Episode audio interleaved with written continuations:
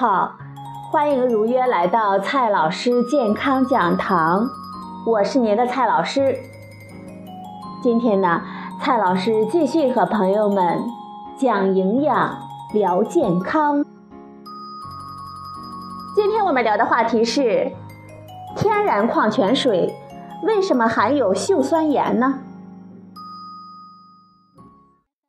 最近。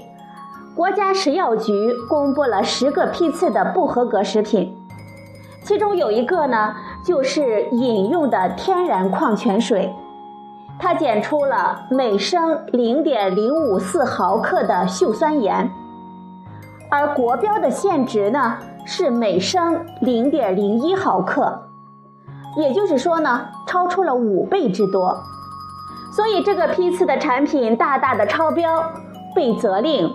下架、召回，许多朋友呢会非常的奇怪，既然是天然矿泉水，为什么会含有溴酸盐呢？这是假矿泉水吗？溴酸盐呢又是什么东西？它超标了会对我们人体有多大的危害呢？接下来呢，我们就来了解一下这个问题。正天然的水中几乎是没有溴酸盐的，但是会有一些以其他状态存在的溴元素。商业销售的矿泉水，它需要存放很长的时间，如果不进行杀菌处理，时间一长呢，矿泉水就成了一瓶细菌的培养液了。以前呢，是用漂白粉来杀菌。但是漂白粉所含有的杀菌的副产物，我们研究的比较充分，许多人呢对它有质疑。食品工业上一直致力于寻找更好的杀菌方式来替代漂白粉的杀菌，臭氧杀菌就是目前应用的比较多的一种。臭氧的杀菌效果非常的出色。但是也能够把水中的溴元素氧化成溴酸盐，这就是饮用水中的溴酸盐的来源。所以，矿泉水中的溴酸盐不是添加的，它超标的矿泉水也不是假的矿泉水，它呢是一种灭菌的副产物，它的含量跟水质和加工的过程有关。水中的溴酸盐一旦产生，就很难除去。溴酸盐不是我们人体需要的物质，它对人体是否有害的研究，三十多年之前呢才开始得到重视。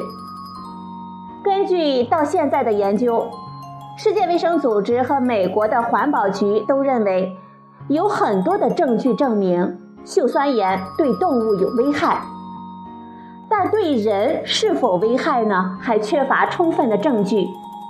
这两个机构都把溴酸盐归类为可能的致癌物，不是致癌物。溴酸盐对人体的可能危害是基于动物的试验来推测的，基于不同的假设，不同的研究论文所推测出的数据不完全一样。一般的结论呢是这样的。如果每天饮用两升溴酸盐浓度在每升十微克左右的水，几十年下来呢，得癌症的概率会增高十万分之几。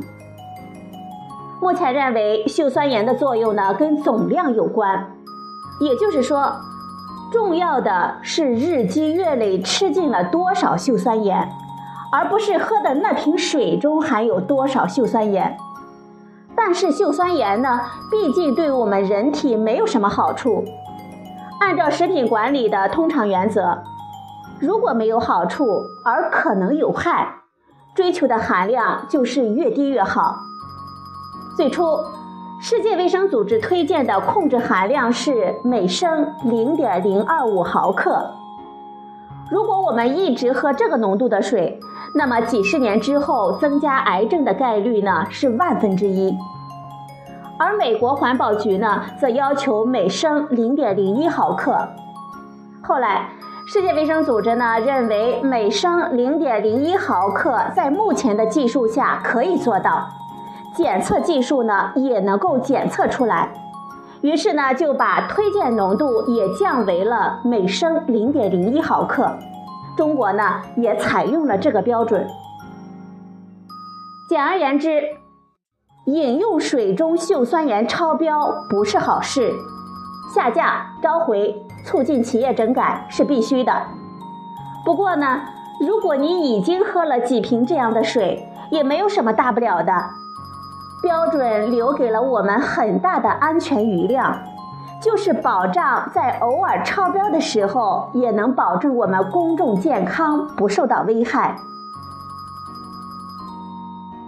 好了，朋友们，今天的节目呢就到这里，谢谢您的收听，我们明天再会。